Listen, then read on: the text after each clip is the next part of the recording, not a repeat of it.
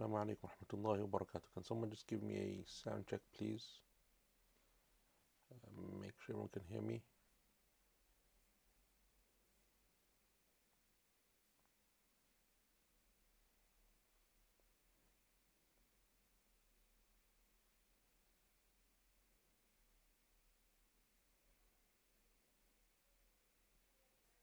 Does it sound okay?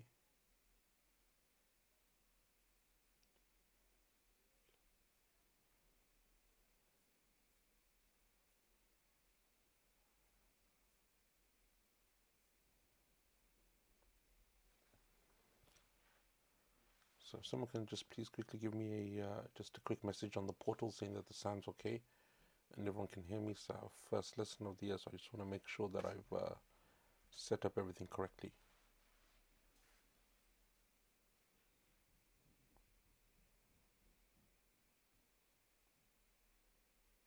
Okay, excellent. جزاكم الله خيرا. بسم الله الرحمن الرحيم الحمد لله رب العالمين والعاقبة للمتقين ولا عدوان إلا على الظالمين وأشهد أن لا إله إلا الله وحده لا شريك له إله الأولين والآخرين وأشهد أن نبينا محمدا عبده ورسوله المصطفى الأمين اللهم صل وسلم وبارك على عبدك ورسولك محمد وعلى آله وصحبه أجمعين ما بعد So first of all, welcome uh, back everyone uh, for our for our first lesson, inshallah ta'ala, of QP uh, 5. So alhamdulillah, uh, we are now on our fifth year of Quranic progression. And uh, that sounds like a long time, but it only seems like yesterday when we first began with the tafsir of the book of Allah subhanahu wa ta'ala. So I hope that everyone had a good summer, that Allah Azza wa Jal uh, made it productive for you, and that Allah subhanahu wa ta'ala kept you all safe and while you and your families. Uh, and inshallah ta'ala you had a, uh, a, good rest and break also.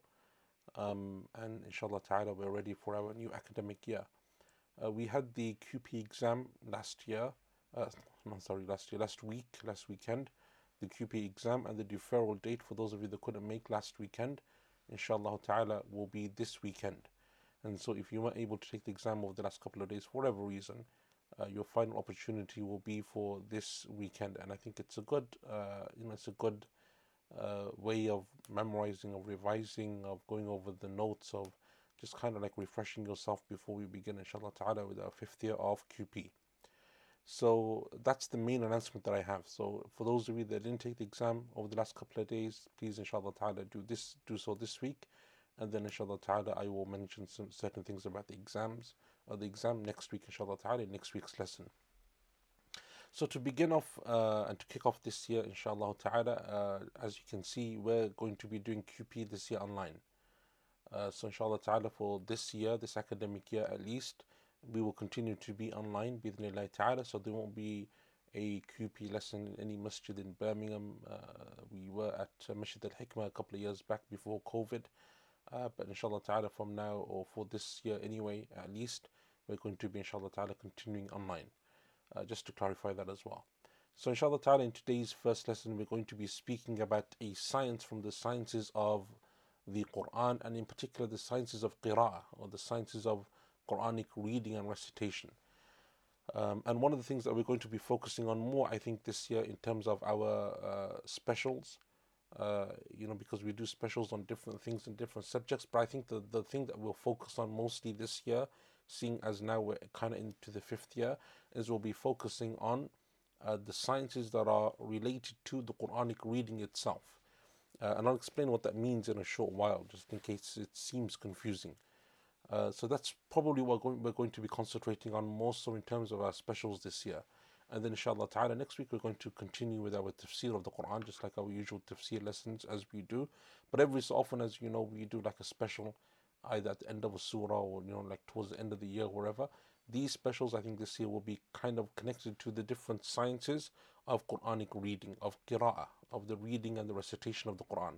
So what do I mean by that? So there's a general term that we call ulum al-Quran, right? A science that we call the Quranic sciences and those are the, the, the sciences that are you know perhaps well known to, to most of you or to many of you. It's the ones that we we studied. I think last year was the year before when we did a special uh, outside of QP. We did like two or three lessons on a poem by uh, known as the poem of a Zamzami in the sciences of the Quran. And that's the kind of sciences that we talk about when we speak about the difference between Makki and Madani and the difference between revelation that was, was received during uh, the time when the Prophet was traveling and the time when he was resident and the recitation that was the, the revelation that was revealed to him during the night or during the day or, or all of those different things to do with the science of the Quran, nasikh and mansukh, and what abrogates and what doesn't abrogate, and all of those different things that we speak about when it comes to the Quranic sciences. And that is a very wide and very you know uh, varied uh, field. Uh, and there are many scholars who wrote uh, upon that field also, and perhaps from amongst the most famous of them, as I'm sure you're all aware, is Imam Suyuti rahimahullah ta'ala in his famous book Al-Itqan fi Ulum al-Quran. Um, and I don't know if that book's been translated. Does any, has anyone come across an English translation of Al-Itqan fi Ulum al-Quran? So I have like the Arabic, uh, which is like a two-volume edition uh, in Arabic. And I don't know if there's an English translation, but I have a feeling that someone started to translate it, or maybe they even completed the translation. So if anyone knows of a translation, if they can like post it into the comments uh, with the link or with the PDF or something, that would be greatly appreciated. So those are the general sciences of the Quran. And the sciences of recitation of the Quran also come under that general umbrella. So that when we say ulum al-Quran, it refers to anything and everything to do with the book of Allah subhanahu wa ta'ala. But then there is a, a more specific uh, categorization that we refer to the sciences of qira'ah, the sciences of Quranic reading. And one of those sciences we already did a special about, and so I don't think we're necessarily going to be repeating that particular special because it's available on the portal. And that's uh, the one that we did on qira'at. On qira'at. So there are six main sciences that are re- specific to the recitation of the Quran. And what I say when I say the recitation of the Quran, what I mean is that if you were to pick up the Mus'haf, right, you pick up the Quran and you open it up, there are six direct sciences that are related to the reading and the recitation of the Quran, as opposed to the general categorization of ulum al Quran, the sciences of the Quran. So, for example, if I was to say to you, you know, Mekki and Madani, by opening the Quran, generally speaking, you won't know whether it is a Mekki surah or a Madani surah, or whether these verses were revealed during the night or the day, or whether there was an asbab nuzul, there's a cause of revelation behind it or not. And depending on the edition of the Mus'haf, the Quran that you have, uh, you know, you will find, for example, like in this one, which is the the, the famous uh, printing that's done in Saudi Arabia. Uh, if if I was to open, like for example, Surah Al Imran, they will literally write only Surah Al Imran, and then Bismillah Rahman Rahim, and then the beginning of the surah. And then in some other editions, you will find, you know, like for example, I think some of the Pakistani editions and Turkish ones and so on, is sometimes they write the number of verses in the surah and they also write within it whether it's Makki or Madani and so on. The Saudi printing or the, the committee that was in charge of the printing of this, they took the position of those companions of the Prophet wasallam, such as Abdullah ibn Mas'ud radiallahu and others, that were of the position that you make tajreed of the mushaf. They used to say jarridul masahif. What jarridul masahif means is that empty out the mushaf from anything that isn't from it. So writing the number of verses at the beginning of a surah, so for example, this is now Surah Al-Naml, writing the number of verses at the beginning of the surah isn't from the Quran. The number of verses, writing that this surah has 60 verses, that's not part of the Quran, right? No one reads that in prayer. No, that's not part of the Quran. Nor, for example, is whether it's Makki or Madani. And as we, you know, for those of you that study with me the Zamzam poem, you will know that there's actually, in fact, we do it in our QP all the time. In a number of these surahs, there's actually a difference of opinion. Um, and the position of those companions would be that you probably don't even write the name of the surah because even amongst some of those names, as we often study in our tafsir, there is also a difference of opinion. So the position of a number of the companions is you don't have anything in the Mus'haf except that which is done in terms of its recitation. That is called the recitation of the Quran. This was the position of number of the companions, most famous amongst them was Abdullah ibn Mas'ud radiallahu anhu. Other companions weren't as stringent and so on. And so, for example, the Saudi version of the, or the Saudi edition, I should say, of the printing of the Quran or the Mus'haf is that they decided they would simply have the surah name, you know, which is a good thing because it just helps me and you and everyone else to know which surah they're reading and so on, because not everyone's an expert in the Quran or a hafid of the Quran. And then they would just simply have the basmala, which again is something which all of the companions agreed upon, so there is ijma' upon that. And then you have the Quran.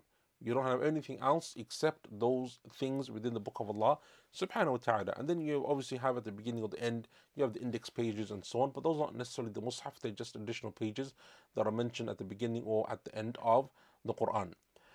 This so when we say the sciences of Quranic reading, this is what we're referring to. So like I said, if you were to pick this up and you were to open it, you wouldn't know what is nasikh from mansukh, you wouldn't know the rulings of fiqh, you wouldn't know, for example, is it Makki or Madani, just simply by reading. There are certain sciences, however, that are direct, directly related to the reading of the Quran. And those are the sciences that, inshallah ta'ala, in our specials this year that I want to focus on, or the ones that we haven't yet covered anyway. Those sciences are six. So when it comes to this reading of the Quran, there are six sciences that are direct, directly related to its reading. The first of them is tajweed. Tajweed. And tajweed is essentially, as you know, as I'm sure everyone knows, how you recite the Quran. So how you pronounce the letters and how the, the different attributes of those letters are given and their pronunciation points within the mouth and the and the throat and so on. And then for example the different rulings of the different things in the Quran from mad to ghunna to uh, you know to all of those different things tafkhim and tarqiq and all of those different things that are considered to be from the rules of tajweed. That's the first science directly related to Quranic reading. The second science is qira'at. The second science is qira'at and those are the different modes of recitation in the olden days, you know, from the recitation of the people of Medina to the people of Mecca to the people of Basra and Sham and Kufa and so on and so forth. And those are the differences that you will find, therefore, some of them in Tajweed rulings, and they are called amongst the people of uh, the Qurra or the people of Qira'at, they are known as the Usul, the Usul of recitation of the Quran. So, for example, someone recites Taha and someone else recites Taha. Taha and Taha is one and the same verse, but the reading of it is different based upon the different dialects that the Arabs had during the time of the Prophet and after as well, even until our time today. There are different dialects that speak in different ways in the Arabic language. The Quran came with the different dialects of the Arabs and it incorporated them into the reading of the Quran. That is known as qira'at, or the difference may be in an actual word. So instead of Maliki Yawmiddin, Maliki Yawmiddin. Malik and Malik. Malik means owner, Malik means king. Essentially, they're both referring to Allah subhanahu wa ta'ala, but with a slightly different meaning, with a slightly different additional meaning. And so, therefore, there is also a difference between the qira'at. That is the second science that is directly related to Quranic reading. The third science that is directly related to the Quranic reading is what we call ilmul rasm, the science of the script of the Quran. The script of the Quran and and you're gonna have to like slightly pay attention to me. Really inshallah when we come to do these sciences i'll i'm gonna try to get a setup with the whiteboard or something. I don't know how i'm gonna do that but i will try to do something because otherwise it will be pretty much pointless. Some of these sciences require and in fact most of these sciences require actually practical uh, application in order for us to be able to understand them. But either way inshallah ta'ala we will do what we can. When we say ilm rasm the script what we're referring to is the shape of the words of the quran. And what i mean by that is the form of the words of the quran so for example, if you were to take the word, let's make let's go to Surah Fatiha because then inshallah ta'ala, you know, that's easy for everyone to kind of like follow. Um, if you were to look at, for example, the word al-alamin, al-alamin, the script of the Quran in Arabic it is called rasm. The script of the Quran is the the form of the word alamin without any of the dots and without any of the vowels above or beneath the word. So just the form of the word, it is called ilm al-rasm, the science of the script of the Quran. That is called ilm al-rasm. That is also one of the things that is directly related to the Quranic reading. So, for example, you'll find now, for those of you that know modern Arabic or have seen modern Arabic being written, Al Alameen in modern Arabic isn't written in the way that it's written in verse number one in the Quran or verse number two in the Quran if you're following this Mus'haf. The word Al Alameen now is we have alif, lam, ain, and an alif, and then we start with the lam, mim, yu, ya, and nun. That is how it is written today. But in the Quran, it's written as a single word with no gap. Al alamin. That is called rasm. The dots and vowels and everything else is a separate science. Also to do with Quranic readings, one of the six that we're going to be referring to, and that is called ilm dabt. Dabt means essentially vowels and dots in the time of the Prophet ﷺ and in the early time of the companions, the Arabs never used to write with dots or with vowels. They would simply write a form without any dots. So a ya never had two dots underneath, a noon never had one dot above, the jim didn't have a dot, the, none of these letters had dots. Nor did they put a fatha or a kasra or a dhamma or a mad or anything else. The Arabs never used to write except if you were to imagine this without the dots and the vowels and everything else, just just the script, just the form of the words, that is how they would write in the time of the Prophet and in the time of the Arabs, the early Arabs, and it continued into the time of the companions. That is what it was written. And so that is called ilm al-rasm. And it is important to make a distinction between the two for a number of reasons. One we will mention shortly, but also because it is two different sciences. To confuse or conflate the two is problematic. So these are that's the fourth science then, which is the ilm al-dabt, which is then you adding the dots and everything else. And the dots and stuff came later on. They came during the time of the tabi'in. And during the time of the tabi'in, as the Muslim empire expanded, and you had all of these new Muslims coming into the religion, and people from different parts of the world becoming Muslim. Not all of them Arabs, not all of them understood like me and you now. If someone was to give us a book of Arabic without any fatha, dhamma, or anything else, none of us would be able to read it.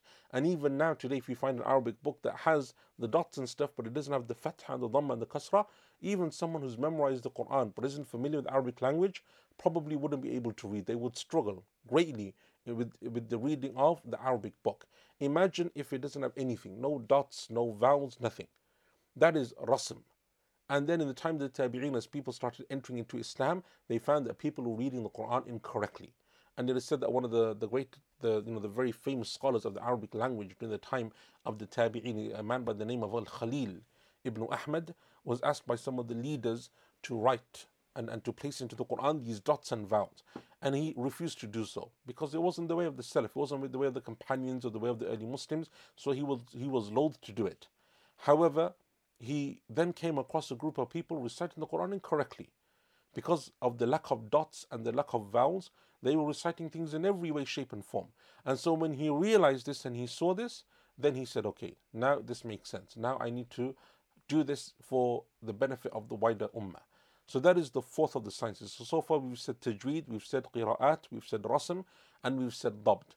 The fifth science, the fifth science that we have is called the science of al-waqf and al-ibtida' of how to start and how to stop, where to start and when to stop in the Quran. And essentially, what it refers to is more than the end of the verses. It means during the verse, when and where can you stop, and when and where, and how do you start. That's something which I did a special on uh, at the end of last uh, the last academic year. So just before Ramadan, as we broke up, I was abroad, I was traveling, and that was one of the specials that we did. However, that's something I think that we will repeat, inshallah ta'ala, at some point again, simply because when I was traveling, I didn't have as many of the resources that I needed to give that topic justice, and I should have and could have done better.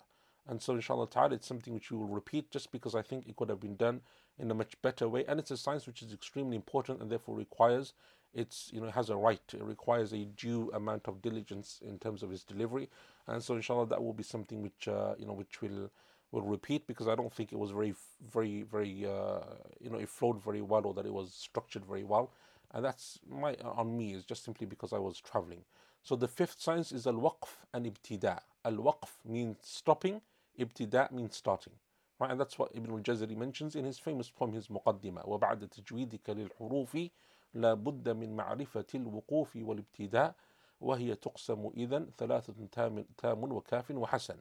And so that's what he's referring to, waqf and ibtida. The sixth science is the one that inshallah ta'ala we're going to refer to today, and that is Addul Ay.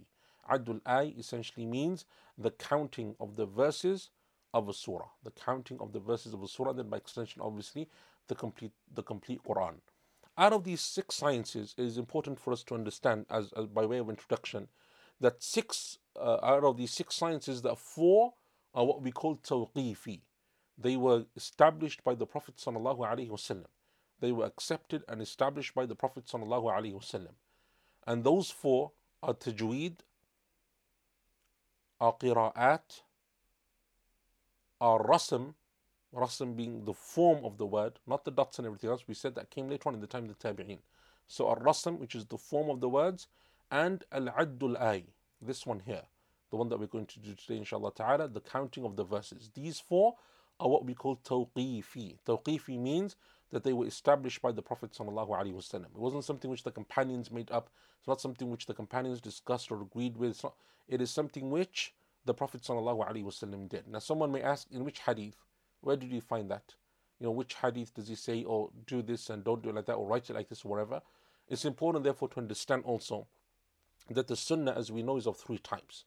The sunnah is categorized in three ways. Number one is the words of the Prophet. ﷺ. Number two are his actions. And number three are his tacit approvals, what people did in his presence and he allowed them to do.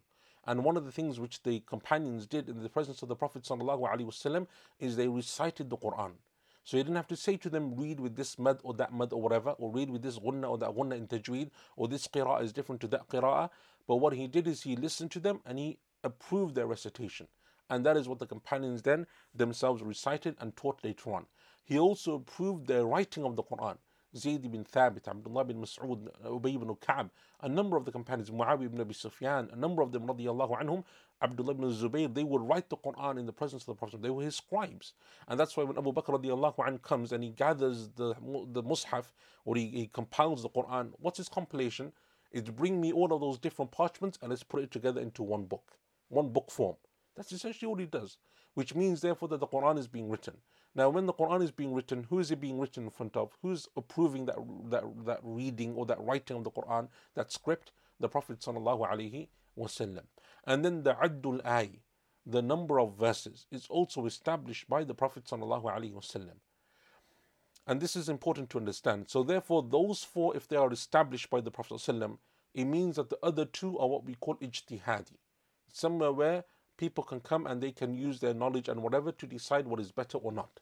So dabt is something which is ijtihadi.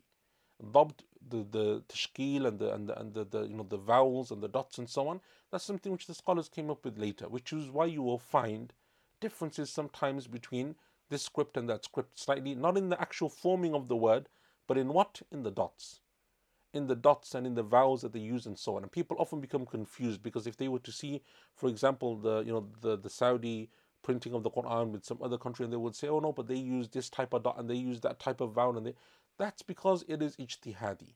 That is a science which is ijtihadi.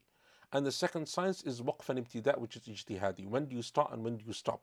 Because the Prophet, other than giving us the end of the verses, didn't tell us stop here and you can't stop there, stop here and you can't stop there. So what the scholars did then is based upon the tafsir of the Quran and the meaning of the verses and what Allah Azza is speaking about, they decided that these are good places to stop. And those places, if you stop there, they're problematic, they mess up the meaning. And they twist the meaning or they distort the meaning of what Allah Azza is trying to say. And that is why that becomes ijtihad. And that's why you will find when you go to your local masjid or you listen to a reciter you know on online or you go to the haram in Mecca or Medina, you will find that this imam recites that verse and he stops in the place that the other one doesn't. And that one stops in a place that this third one doesn't. And that's because it is ijtihadi. It is based upon your knowledge of tafsir and so on. And so the more knowledgeable that you are, the better that you will be able to decide when and where to stop. And the least or the less knowledge that you have, the more difficult it is for you. Which is why, you know, in most of these Qur'ans now, they've made that life, that, that life easy for people. And what they've essentially done is they just said to them, look, you know, you just follow our stops and starts in between, in the middle of verses to make life easy for you. These, this is an introduction that is extremely important for us to, to remember. Now, someone may ask then the question, you know, how, what is the proof for this? That the Prophet proved all of this. We have a number of hadith, but I will only give you one because of the shortness of time. And that is the hadith of Umar radiallahu anhu when he heard one of the companions, another companion reciting the Quran. And this hadith is in Bukhari, it's a well known hadith. Uh, and, and it's in the famous collections of hadith that he heard the companion reciting the Quran in a way other than the way that he had recited and learned that surah from the Prophet. So he grabbed that companion by his collar and he dragged him to the Prophet. And they were reciting Surah Al Furqan. And he said, O Messenger of Allah, I heard this man recite the Quran in a way that I wasn't taught. I don't know it, I don't recognize it. And so the Prophet ﷺ said to Umar, Let him go. And then he said to the man, Read to me. And he recited. And the Prophet ﷺ said, That is how it was revealed to me. And then he said to Umar, You read now. And Umar read, and he said, That is also how it was revealed to me. And so this shows that in tajweed, in qira'at, in the rasm, in there are differences that will that will take place that the Prophet ﷺ allowed to take place. And that is what we call the ahruf al-sab'a, the seven you know, dialects or the seven uh, dialects, for lack of a better word, uh, of the Quran and so on. That's something which is you know well known in the different hadith of the Prophet wasallam. But it shows that the Prophet sallallahu gave tacit approval. Now the hadith, the hadith doesn't go into the detail that he recited this verse in this way and Umar recited in that way, and this is the the ruling of tajweed that he made here. This is why we call it tacit approval. So now, how do we know? You know we, what what is the correct rasam and what because this has been passed down to us from generation to generation, and that is why we say that the Quran in its in its tajweed, in its qira'at, in its rasam, in all of these things, in its ad, all of this it is mutawatir. It is mutawatir, meaning that it is there are so many people that narrated this upon every level of the chain that it is something which the ummah has accepted that there can be no fault in. Now there is an important point here to also mention. I will just mention this very briefly, then we'll go into our science today because this introduction itself, you know, I could probably spend like the rest of this lesson doing, uh, because it is very important. But inshallah ta'ala, maybe you know at some other point, or maybe we will we will find uh, another place to do this. There is a difference when we say mutawatir in the understanding of the scholars of hadith and in the understanding of the scholars of the Quran. And it's important to know this. If you're reading a book of hadith and someone says this is mutawatir, they mean that there's enough uh, narrators of this upon every chain of narration that it's not possible that they would have colluded to lie and to fabricate this particular narration. And then they differ, the scholars of hadith, as to what is the minimum amount that you need for it to be mutawatir. Some said three, some said four, some said more, some said less, whatever. But they kind of start at a very low number. With us, when it comes to the Quran and we say mutawatir, we're not saying, we're not saying that it's three or four or five people. We're saying that it's a generation of people, generation upon generation. And when we say generation, if you were to say, for example, oh, you know, like name to me all of the people in every generation, you don't need to because it's a generation of people that have accepted this. So when the scholars of Quran narrate something to us in tajweed, in qira'at, in rasm, it is important to understand that they're saying generation from generation. So for example, if someone was to come now and say, you know, what, who are the people who can attest to the truthfulness of the Quran now? we would say it is the Muslims of the world. I don't need to name them to you. I don't need to say number one Ahsan, number two Zayd, number three Jabir, number four Jamal. I don't need to do that for you. It's enough for me to say the Muslims of the world, meaning that there's hundreds, thousands, millions of them. And that is what the scholars of Quran did. They didn't need to go like in hadith because there's only two narrators that mention this hadith or three narrators that heard it from that scholar or whatever. No. In Quran, because of the way that Allah Azza preserved the Quran, it is something which people took generation upon generation. And it is important to make that distinction between Quran and between the sciences of Hadith. There are two very different things when it comes to this type of thing. If someone was to come today and say, and he's someone who is authentic or is someone who is a trustworthy narrator and he was only one person and he was to say or three people or five people and they were to say this is the quran and it's a change to the quran here we wouldn't accept it and that's why you will find in the books of hadith, you will find, for example, that the reading of Ibn Abbas or Ibn Mas'ud or Umar or Aisha was different to what we have before us. These are companions of the Prophet. Some of these hadith are in Bukhari. Like they're not just like narrations that someone made up, they're in Sahih Bukhari and Sahih Muslim and these collections of hadith. But no one reads the Quran in the way that they read, that those companions read. They learned from the Prophet, but those readings then they, they, they, they stopped being, being used. And because they stopped being used, it wasn't enough that two narrators or three narrators or four narrators came, and even though they were trustworthy, they said that this is the Quran. Rather, with the Quran, it requires a level of tawatur that you don't have in any other science. And that is that it is generation from generation, generation from generation. And that is why until today, when you come to reading the Quran, that is the, you know, when you get an ijaz and reading the Quran, that is essentially what you are referring to all the way back to the Prophet wasallam.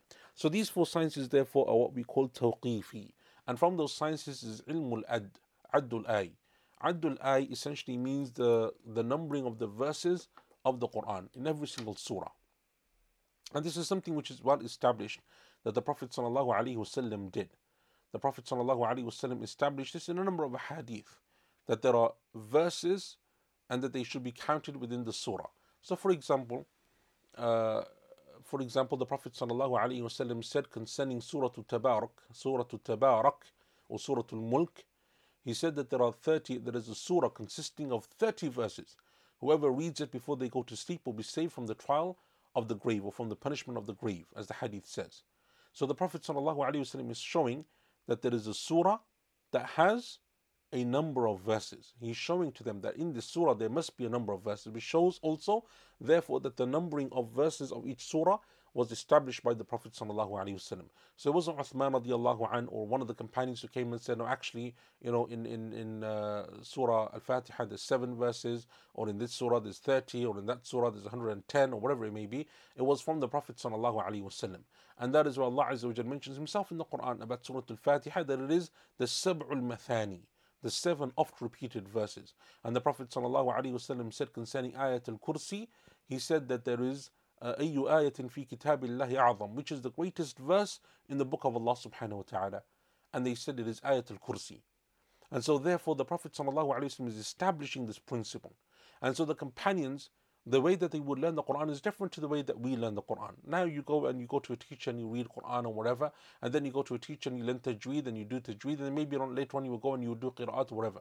In the time of the companions of the Prophet ﷺ, they would learn the Quran and they would learn tajweed with it, and they would learn tafsir with it, and they would learn addul ay with it. They would count on their fingers the verses. Because remember, they don't have a physical copy of the Quran for them, it's all verbal, it's all oral. And so they're counting with their fingers. And there's a number of narrations in the Musannaf ibn Abi Shayba that even in the Salah, in, in Taraweeh and in Qiyamul Layl, as the companions in the Tabi'een, they would be reading the Quran, they would use their fingers to count the verses. This is verse number one. This is verse number two. This is verse number three. This is verse, and so on and so forth. And this is what they would do in their salah until later on. Obviously, the Quran is compiled and it's you know widely available and and so on and so forth. And then therefore the need for that maybe is not so much as it used to be before. And so this is something which is well established within the narrations amongst the companions in particular, radiallahu anhum ajma'in. So the companions would understand and they would learn addul ay. They would learn the verses of the Quran.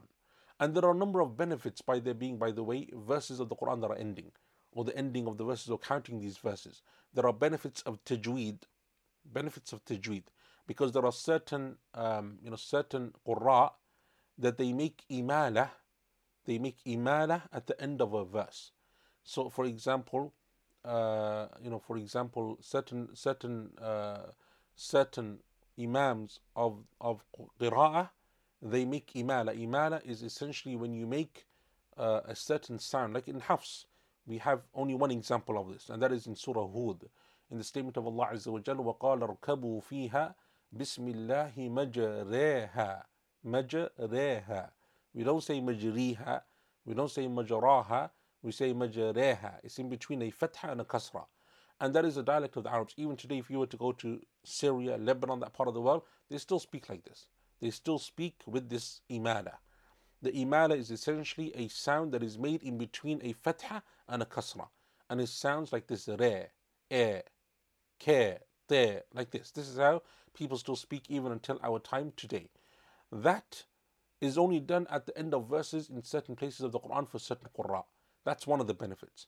From the benefits of knowing the end of the verses of the Quran is some of the scholars were of the position that in order for your salah to be correct, you have to read a verse of the Quran, a surah of the Quran. Some of the scholars were of that position. After Fatiha, you need to read a surah of the Quran. Some of the scholars were of the position that in the Khutbatul Jumu'ah, the Imam has to read at least one verse of the Quran. And so, therefore, if we don't have addul ay, we don't have numbering of verses, a lot of these issues, a lot of these, like, you know, uh, a lot of these things would be left. And that's why the companions, they paid extreme attention to this. For example, the hadith of Ibn Abbas radiallahu anhuma, when he says, the Messenger of Allah sallallahu alayhi wasallam, I was staying in the house of my aunt Maimuna because I wanted to pray the night prayer with him. The Prophet ﷺ woke up and the first thing he did, he said, was he recited the last 10 verses of Surah Al Imran. 10 verses. And so the companions would count these things, they would understand this. In fact, as we've said before in QP, that one of the ways that the companions would measure things was in the recitation of the of the of the verses. How long between the Prophet's suhoor and between him going to pray Fajr, between the Adhan and Fajr, oh, it is 30 verses, 40 verses, 50 verses. They would count things based upon numbers of verses, which means, therefore, that the Addul Ay is something which was well known. You can't say to someone 20 verses if they have no concept of what a verse is or how long a verse is or what it's referring to.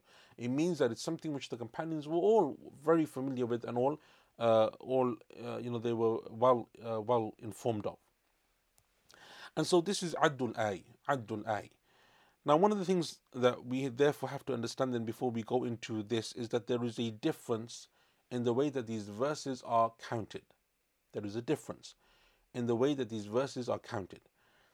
Very quickly, and I don't want to go into too much, uh, you know, because this is a long and deep topic, but just very briefly, just so that we have a very, inshallah ta'ala, basic understanding um, of this. And, and if we need to go on to some of these issues next week before we start with our tafsir of our surah, then inshallah ta'ala we will do so. Um, when we look at this, in the time of the Prophet ﷺ, we know that the Quran was revealed upon seven dialects. Seven dialects.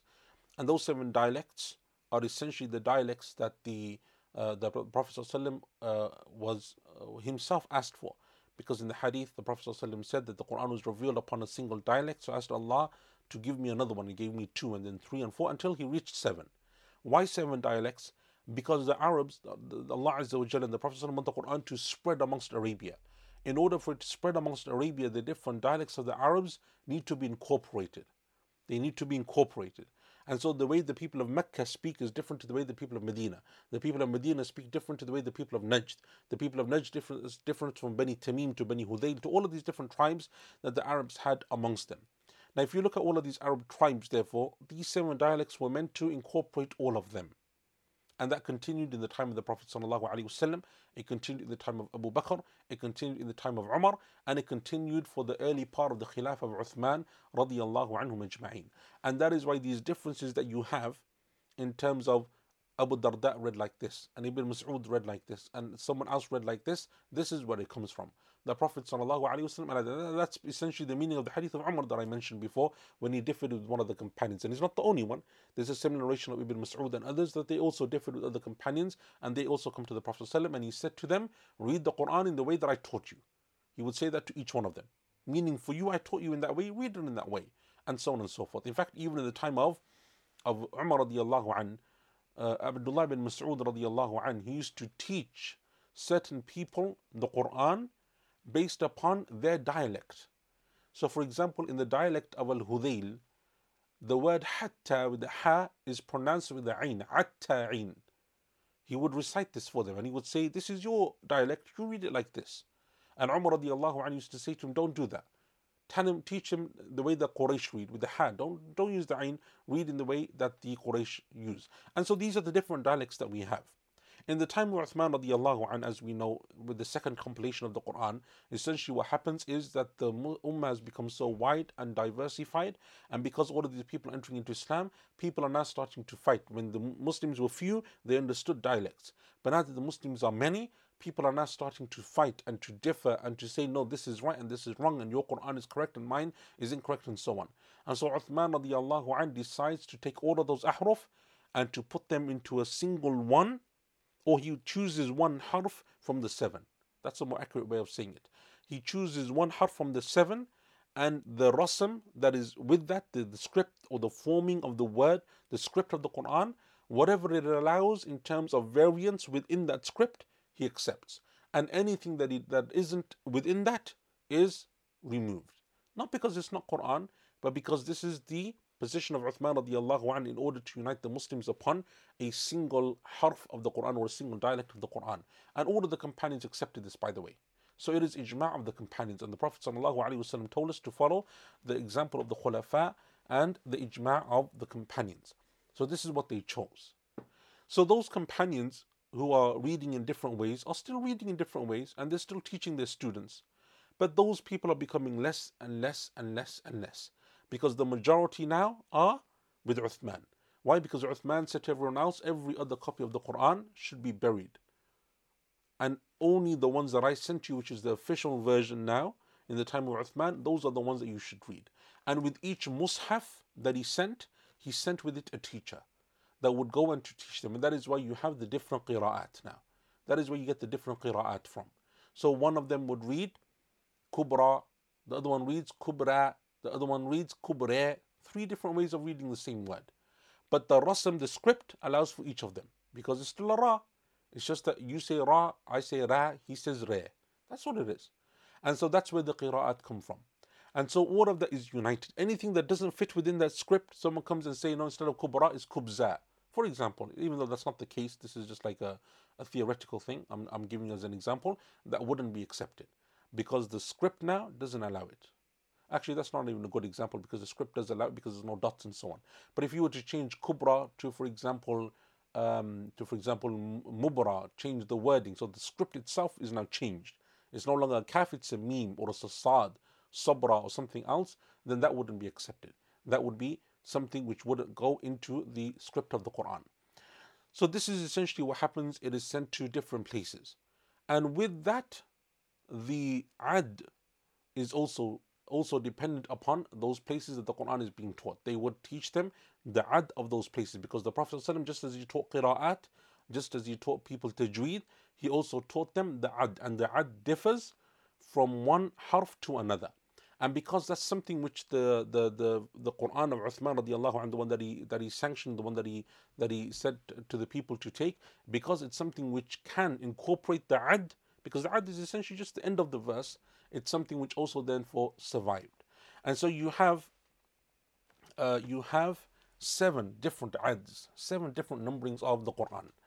The first of them is Al Madani Al Awwal. Al Madani Al Awwal goes back to the teachers of Nafi'. Nafi' is the scholar of Medina. Madani Al Awwal means the first Madani.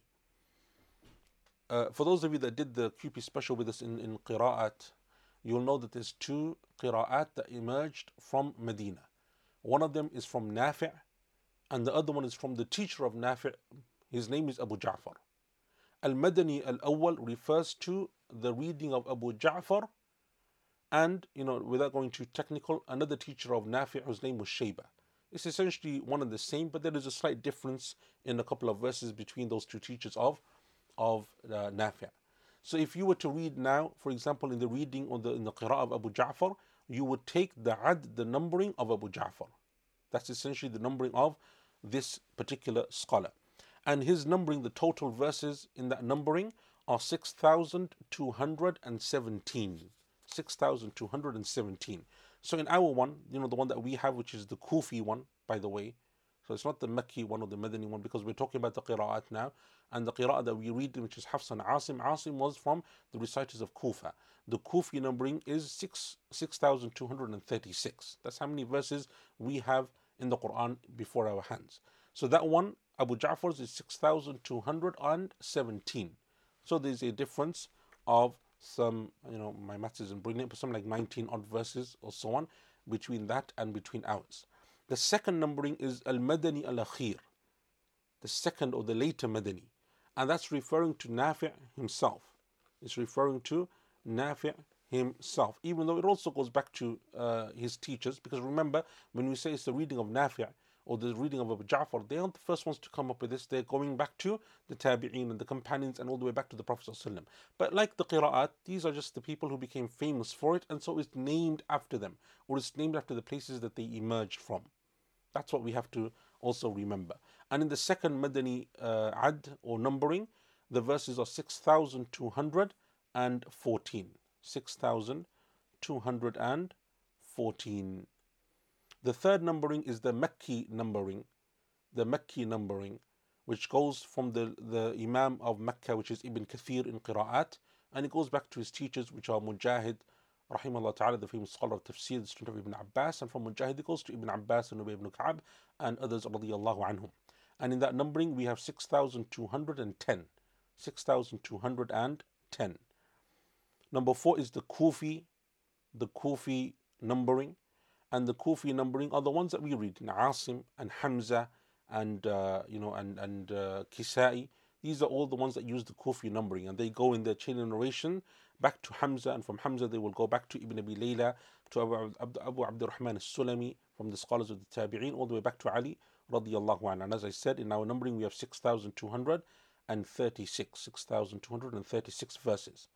In the fifth numbering, or the fifth numbering, we have the Basri numbering which goes back to Abu Amr al Basri, Abu Amr al Basri, and from him it goes back all the way to uh, to from the scholars of the Tabi'in and so on and so forth as well.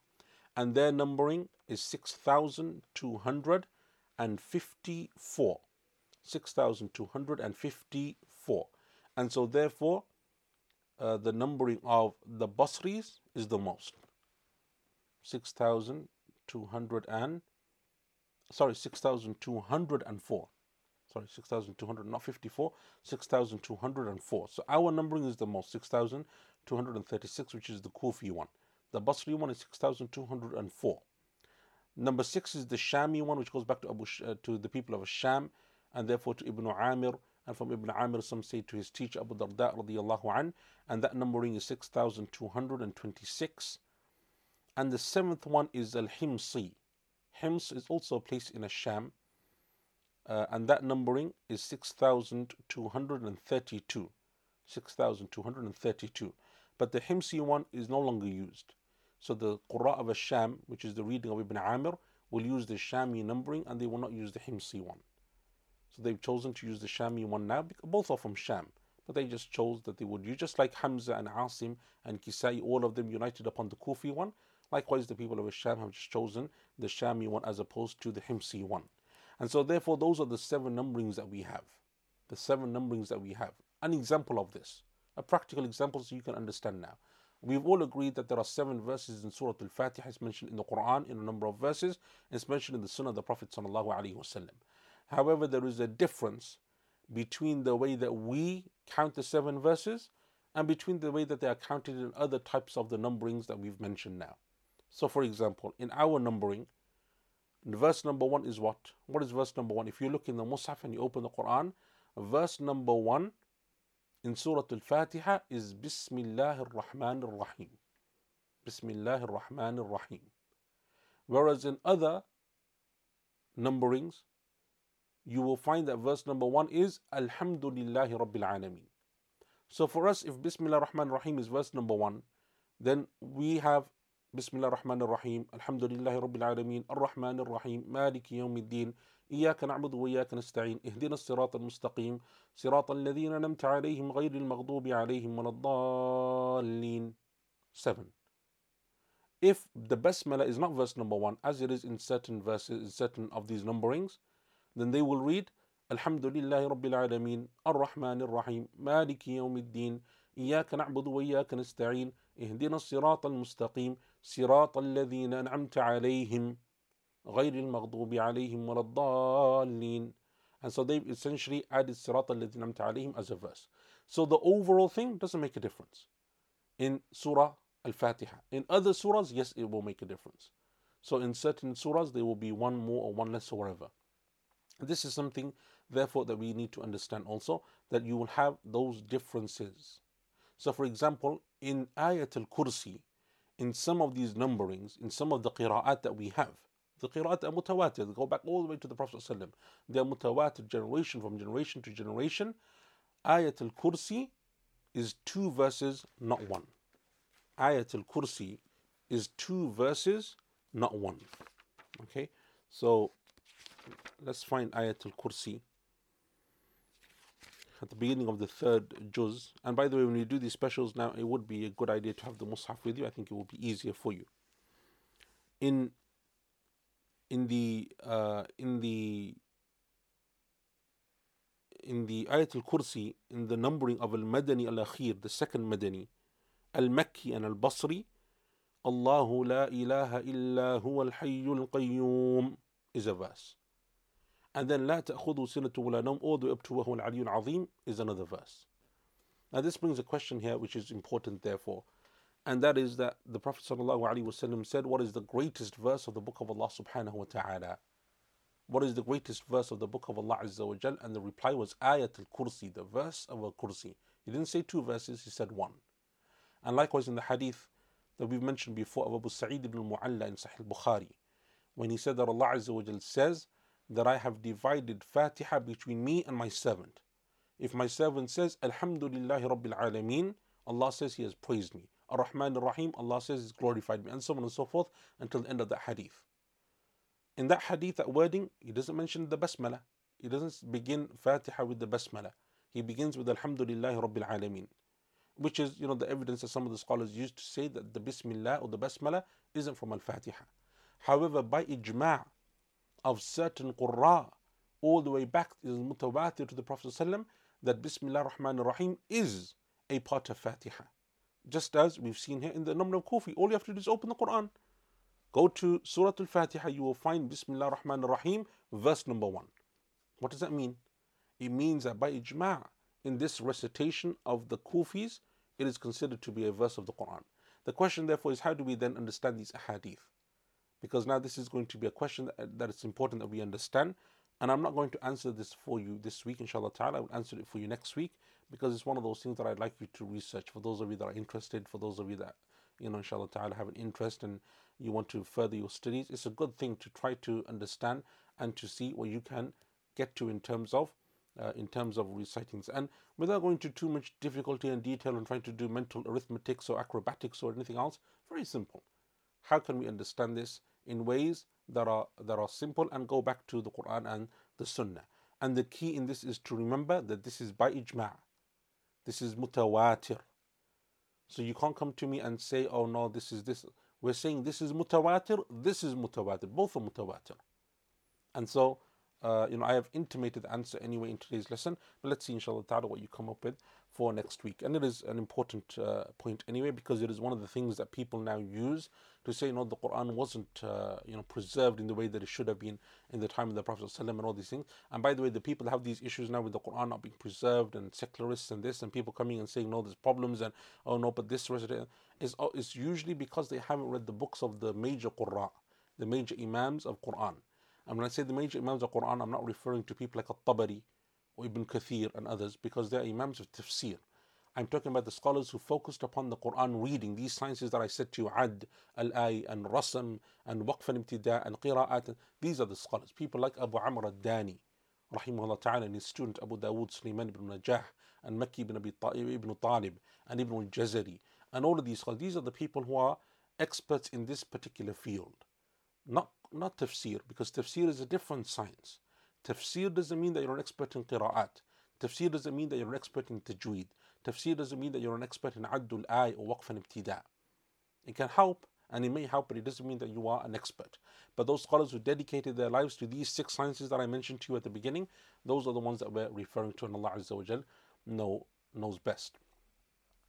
Uh, so that's essentially the seven. Now, there's one point that I want to therefore conclude upon. The last thing that I want to mention is now one of the things that we have to also understand is that the ends of the verses of the Quran are what we call, or there is a term in Arabic that is known as fawasil. Fawasil essentially means the ending. And it can be the end of a verse or it can be after the end of the verse. It is essentially when the meaning is complete. When the meaning is complete. One of the things that you will notice in the Quran which shows to you the Addul Ayah, this is one of the greatest evidences to show that Addul Ayah is something which was given by the Prophet the numbering of the verses was dictated by the Prophet is because of the way that the verses end. The way that the verses end. So for example, this is an example which I think most people will be familiar with, inshallah ta'ala. Um, but just just uh, just to make it inshallah even clearer if I can find the verse.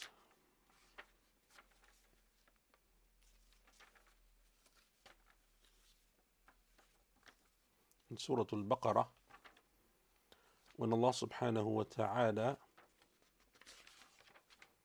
says in verse number 219 Allah Azza wa says, كَذَلِكَ يُبَيِّنُ اللَّهُ لَكُمُ الْآيَاتِ لَعَلَّكُمْ تَتَفَكَّرُونَ and thus we have made the signs or the verses of Allah clear to you, that you may be people who comprehend and people who think, people who who who uh, you know who, who who reflect and contemplate and think. And then Allah says in the next verse 220, "Fid dunya wal akhirah," in this life and the next. The fid dunya wal akhirah in this life and the next is connected to the previous verse, that you may be people who think in this life and the next. That is the meaning of the verse. But in the middle, it's cut off. There's an ending of the verse that is done there. Now, if it was to be put by me or by you or by anyone else, we would have put the ending of the verse after fi dunya wal akhirah because that's what makes sense. Because that's where the meaning is complete. But what Allah Azza wa Jalla doesn't do that. Allah subhanahu wa ta'ala, because it's his book, he does as he pleases subhanahu wa ta'ala. And so Allah Azza wa Jalla places the stopping there. And there are many examples of this. But for example, also, uh, you know, in different parts of the Quran, you will find this. And, and we don't have the time, honestly, to go through this now because it would require a great deal of study. But one of the things that I would recommend for all of you, especially those of you who have memorized the Quran, you're doing tajweed, you're doing a bit of qira'at and so on, study the Quran with a scholar who knows Addul Ay and knows Rasm and knows Waqf and Ibtida. And as you read to that Shaykh from beginning to end, get him to stop and tell you about this. You will appreciate you will appreciate the Quran and its study in a way that you didn't understand before. And that is by the way that the way of the Salaf and what they used to do. One of the things that you will find in the Quran is that Allah subhanahu wa ta'ala just as the Arabs used to do in their poetry and so on, Allah subhanahu wa ta'ala often makes the ending of the verses the same. So there is oh, there is almost a poetic form in the Quran. So this, for example, there will be passages that all of the surahs or all of the verses end with the noon. Other passages where they end with the meme. Other passages where they end with the ra. Other passages where they end with an alif, and so on and so forth. So, for example, if you were to look at Surah Taha, that's a good example. More or less, every single verse in Surah Taha ends the same way, and that is that it always ends with the alif.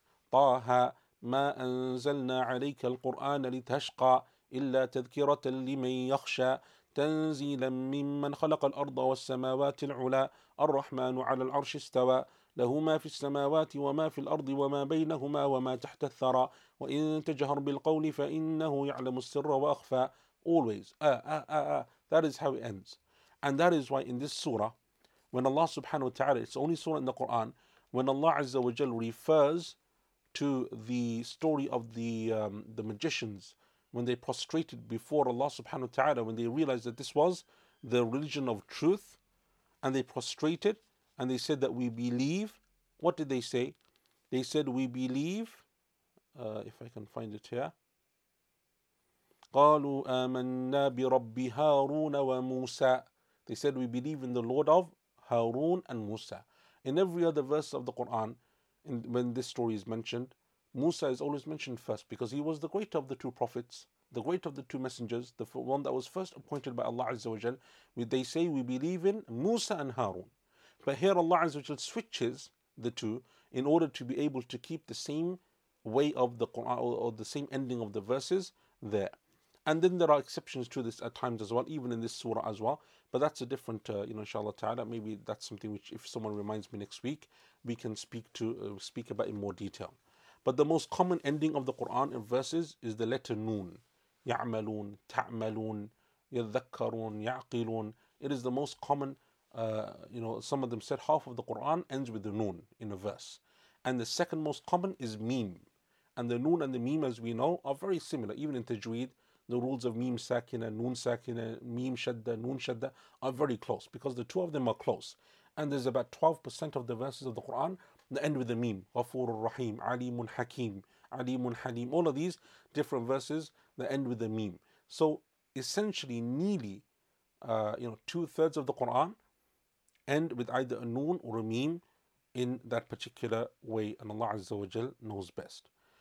Okay, I'm going to take a couple of questions that we have here, inshallah ta'ala. Anything that I don't answer this week, please remember the question and ask me next week. Because these are important topics and I want us to have, inshallah ta'ala, a good understanding of them uh, before we continue, inshallah ta'ala, with our next one. Uh, and this is something, by the way, which is a very long, uh, it's a very long topic. Uh, we could we could speak about this for a very long time, and it's something which is important to understand. Uh, but it's also something which is time consuming. But if you have questions, inshallah ta'ala, over next week, inshallah, we can answer them. And as we come on to see the different sciences, uh, inshallah ta'ala, that are, that are connected to the recitation of the Quran, then inshallah, that's something which will also become clear as well. Okay, why is the number of verses different if it was pre- predefined already by the Prophet Could you please clarify? I didn't think I don't think I quoted completely. Because the Prophet defined it in that way.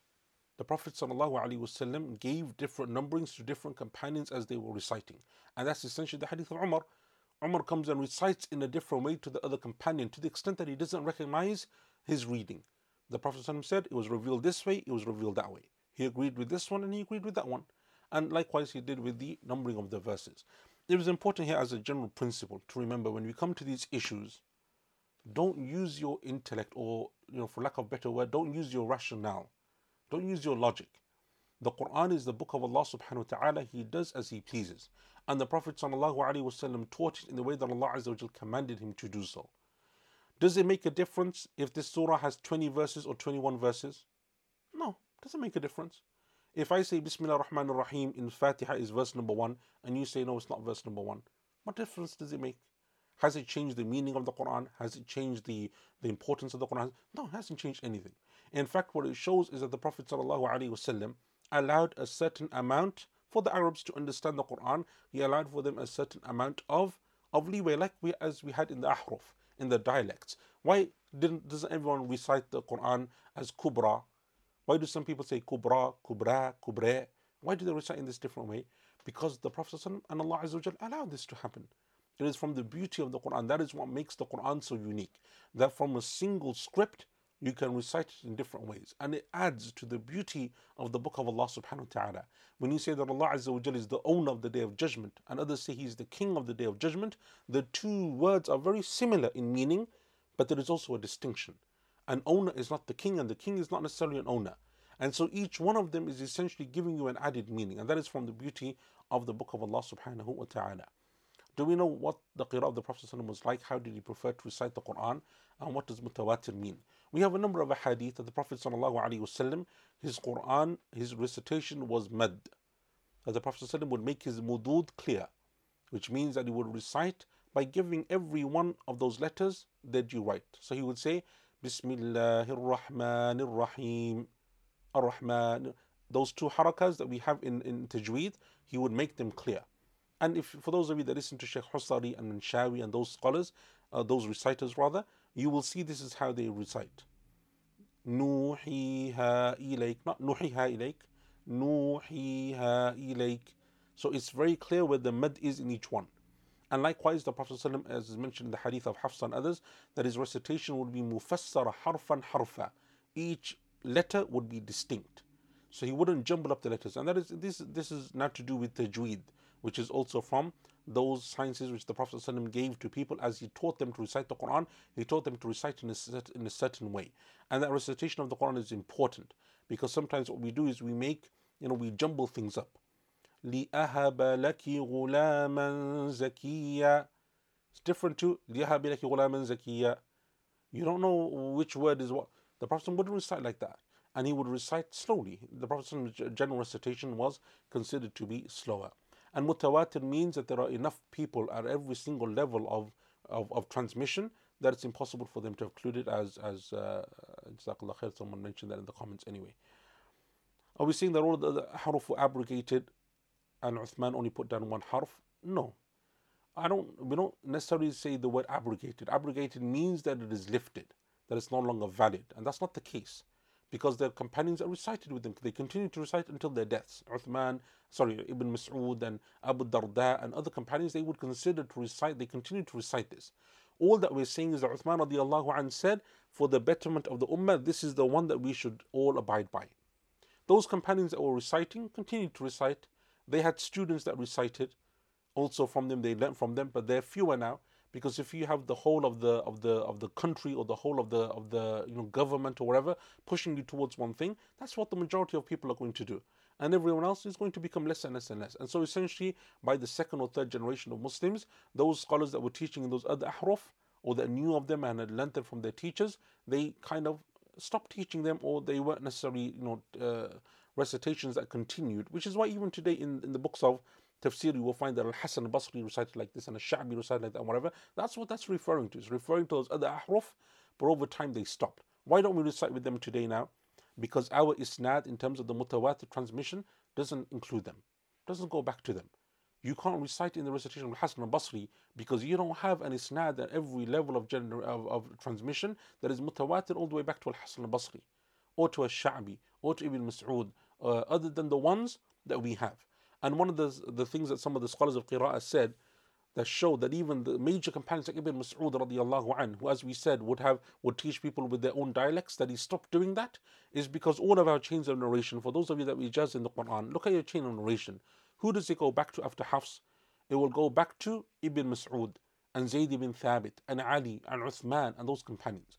We show that even Ibn Mas'ud radiallahu anh, he came back to the position of Uthman and others that he started to continue and do what Uthman radiallahu and that's why we have the ijma' the consensus of the companions of the Prophet ﷺ upon the action of Uthman to the extent that Ali radiallahu anhu is reported that he said that if it was me and I was in the position of Uthman, I would have done exactly the same thing. Radiallahu anhum ajma'in. Uh, okay, excellent. And that's a good point that uh, the sister just mentioned. Solange mentions that the advice about one's use of logic is so important when studying grammar. Allah is not bound by grammar. We deduce grammar from the Quran. Everything that is permissible in the Arabic language doesn't mean that it's permissible in the Quran. That's an important principle to remember. Just because it is correct as an Arabic dialect or an Arabic form of poetry or literature or anything else, doesn't mean that Allah allowed it in the Quran. Whereas what we have in the Quran is the most eloquent of what the Arabs have.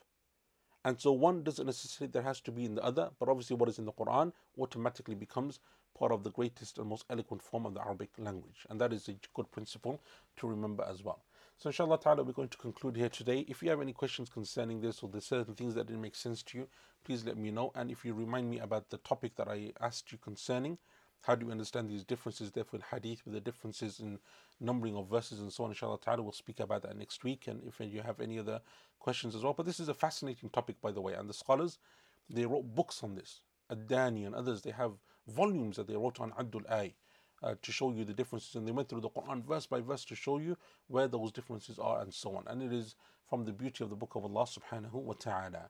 And so this is something which has become one of the reasons why I mention these topics for those of you that have been old QP students, you know by now. Uh, one of the reasons that I like to bring up these specials and so on is because these are sciences that are dying out.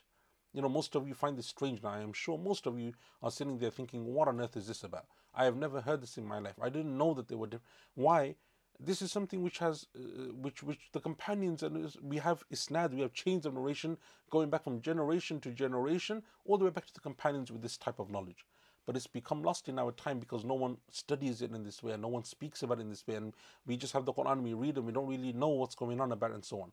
And so one of the benefits of this is to inshallah broaden our horizons and to revive these types of sciences of the Quran that are unfortunately in our time becoming lost and becoming or being made to be redundant. May Allah Azza give us all the ability to revive these sciences of the Quran because of their importance. And may Allah subhanahu wa ta'ala make us from the people of the Quran جزاكم الله خيرا وصلى الله على نبينا محمد وعلى آله وصحبه أجمعين جزاكم الله خيرا The research question is about the general principle.